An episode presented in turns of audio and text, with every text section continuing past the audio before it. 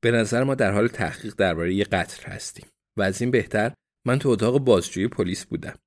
این دفتر خاطرات برام شانس آورده. تماشای الیزابت حین کار جالب بود. اون خیلی تحسین برانگیزه. خیلی آرومه. یعنی اگه سی سال پیش همدیگر رو می‌دیدیم با هم کنار می اومدیم؟ احتمالاً نه. دنیاهای ما متفاوته. ولی اینجا مردم رو دور هم جمع می‌کنه.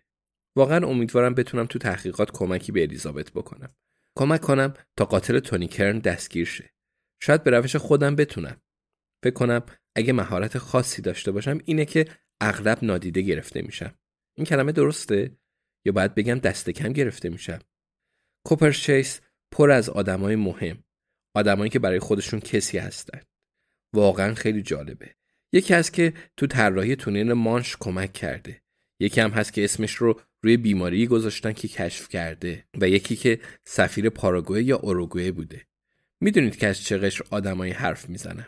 و من جویس مدکرافت نمیدونم نظرشون در مورد من چیه. بیازار قطعاً. خوش صحبت؟ بله هستم متاسفانه. ولی فکر میکنم ته دلشون میدونن که من یکی از اونا نیستم. من یه پرستارم، نه یه دکتر. نه اینکه کسی چنین حرفی رو تو روم بزنه، نه. اونا میدونن که جوانا آپارتمان اینجای منو خریده. جوانا یکی از اوناست. من نه زیاد. و با تمام این اوصاف اگه تو بخش تدارکات داد و بیدادی بشه یا تلمبه‌های دریاچه مشکل پیدا کنند یا اگه همونطور که به تازگی هم اتفاق افتاده سگ یکی از اهالی سگ یکی دیگر رو آبستن کنه و ناگهان قوقا بشه، خب کی باید درستش کنه؟ جویس مدکرافت.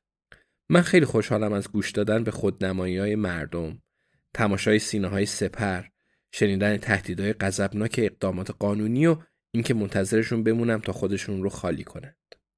بعدش پا پیش میذارم و میگم شاید راهی باشه و شاید بشه سازش کرد و شاید سگ همینه دیگه. هیچ کس اینجا از جانب من احساس خطر نمیکنه. هیچ کس من رو به چشمه رقیب نمیبینه. من فقط جویس هستم. جویس آروم و خوش صحبت که همیشه همه جا سرک میکشه. بنابراین همه به کمک من آروم میشن. جویس ساکت و منطقی. دیگه داد و فریادی نیست و مشکل حل میشه. معمولاً به نوعی که به نفع منه. چیزی که به نظر هیچ کس اصلا متوجه اون نمیشه. بنابراین من بسیار خوشحالم که نادیده گرفته شم و همیشه هم شدم و فکر میکنم شاید این موضوع تو این تحقیقات مفیدم باشه. نگاه همه به الیزابت و من میمونم و خودم. راستی مدکرافت فامیلی شوهر مرحومم گریه و من همیشه از اون خوشم میومده. من دلیل زیادی برای ازدواج با گری داشتم و فامیلیش دلیل دیگه‌ای بود که به اون فهرست طولانی اضافه شد. یکی از دوستام از دوره پرستاری با یه نفر که فامیلیش بامستد بود ازدواج کرد. باربارا بامستد. عجب فامیلی. فکر کنم اگه من بودم بهانه‌ای پیدا می‌کردم و اون ازدواج رو به هم می‌زدم. چه روزی. فکر کنم یه قسمت قدیمی از سریال مظنون اصلی رو تماشا کنم و بعد بخوابم.